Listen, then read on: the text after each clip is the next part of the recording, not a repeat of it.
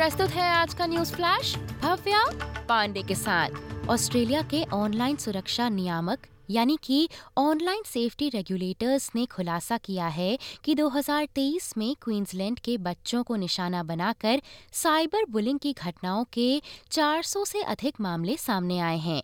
ई safety commissioner ने 2022 की तुलना में पिछले साल शिकायतों में 42 प्रतिशत की वृद्धि दर्ज की, जिसमें कि क्वींसलैंड से इस तरह की घटनाओं की अधिकांश रिपोर्ट 12 से 16 वर्षीय लड़कियों द्वारा की गई थी। वहीं बात करें ऑस्ट्रेलिया के मौसम की तो मौसम विज्ञान ब्यूरो ने नॉर्दर्न ऑस्ट्रेलिया के लिए चेतावनी जारी कर कहा है कि कोरल सागर में गतिविधि तेज होने से साइक्लोन किरिली के बनने की आशंका है। इस चक्रवात का औपचारिक रूप से तब तक नामकरण नहीं किया जाएगा जब तक कि ये ठीक से तैयार न हो जाए। ब्यूरो को उम्मीद है कि चक्रवात किरिली दिन समाप्ति तक क्वींसलैंड तट पर विकसित हो जाएगा। वहीं मानसिक स्वास्थ्य समर्थक हाल के चरम मौसम के कारण किसानों पर पड़ने वाले प्रभावों के बारे में जागरूकता बढ़ाने का आह्वान कर रहे हैं।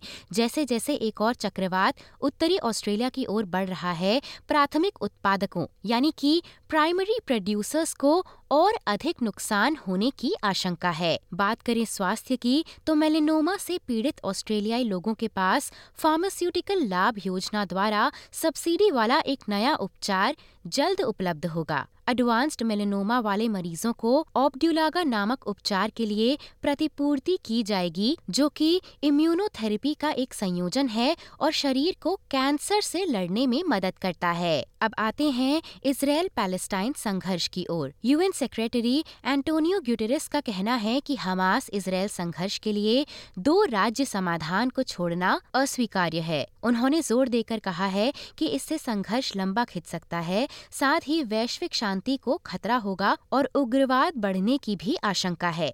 वहीं इसराइल के प्रधानमंत्री बेंजामिन नेतन्याहू ने फिलिस्तीनी राज्य से इनकार करते हुए कहा है कि इसराइल की सुरक्षा जरूरतों को देखते हुए एक संप्रभु यानी कि सोवेरिन फिलिस्तीनी राज्य के लिए कोई जगह नहीं बची है। श्री गुटेरेस का कहना है कि इतने कम समय में गाजा में कैजुअलिटीज की संख्या अभूतपूर्व है। आपको बता दें कि पिछले साल ये संघर्ष शुरू होने के बाद से ही संयुक्त राष्ट्र के एक सौ बावन कर्मचारी मारे गए हैं। यदि ऑस्ट्रेलिया की अर्थव्यवस्था की बात की जाए तो ऑस्ट्रेलिया स्टेटिस्टिक्स ब्यूरो तेईस तारीख को अपना मासिक व्यापार टर्नओवर डेटा जारी करेगा। अर्थशास्त्रियों का कहना है कि ये डेटा अर्थव्यवस्था की ताकत का एक और संकेत प्रदान करेगा इसी दौरान नैब अपना दिसंबर का बिज़नेस सर्वे भी प्रकाशित करेगा, जिससे पता चलता है कि वर्तमान आर्थिक स्थितियाँ औसत से ऊपर बनी हुई हैं। बात करें भारत की तो अयोध्या शहर में श्री राम की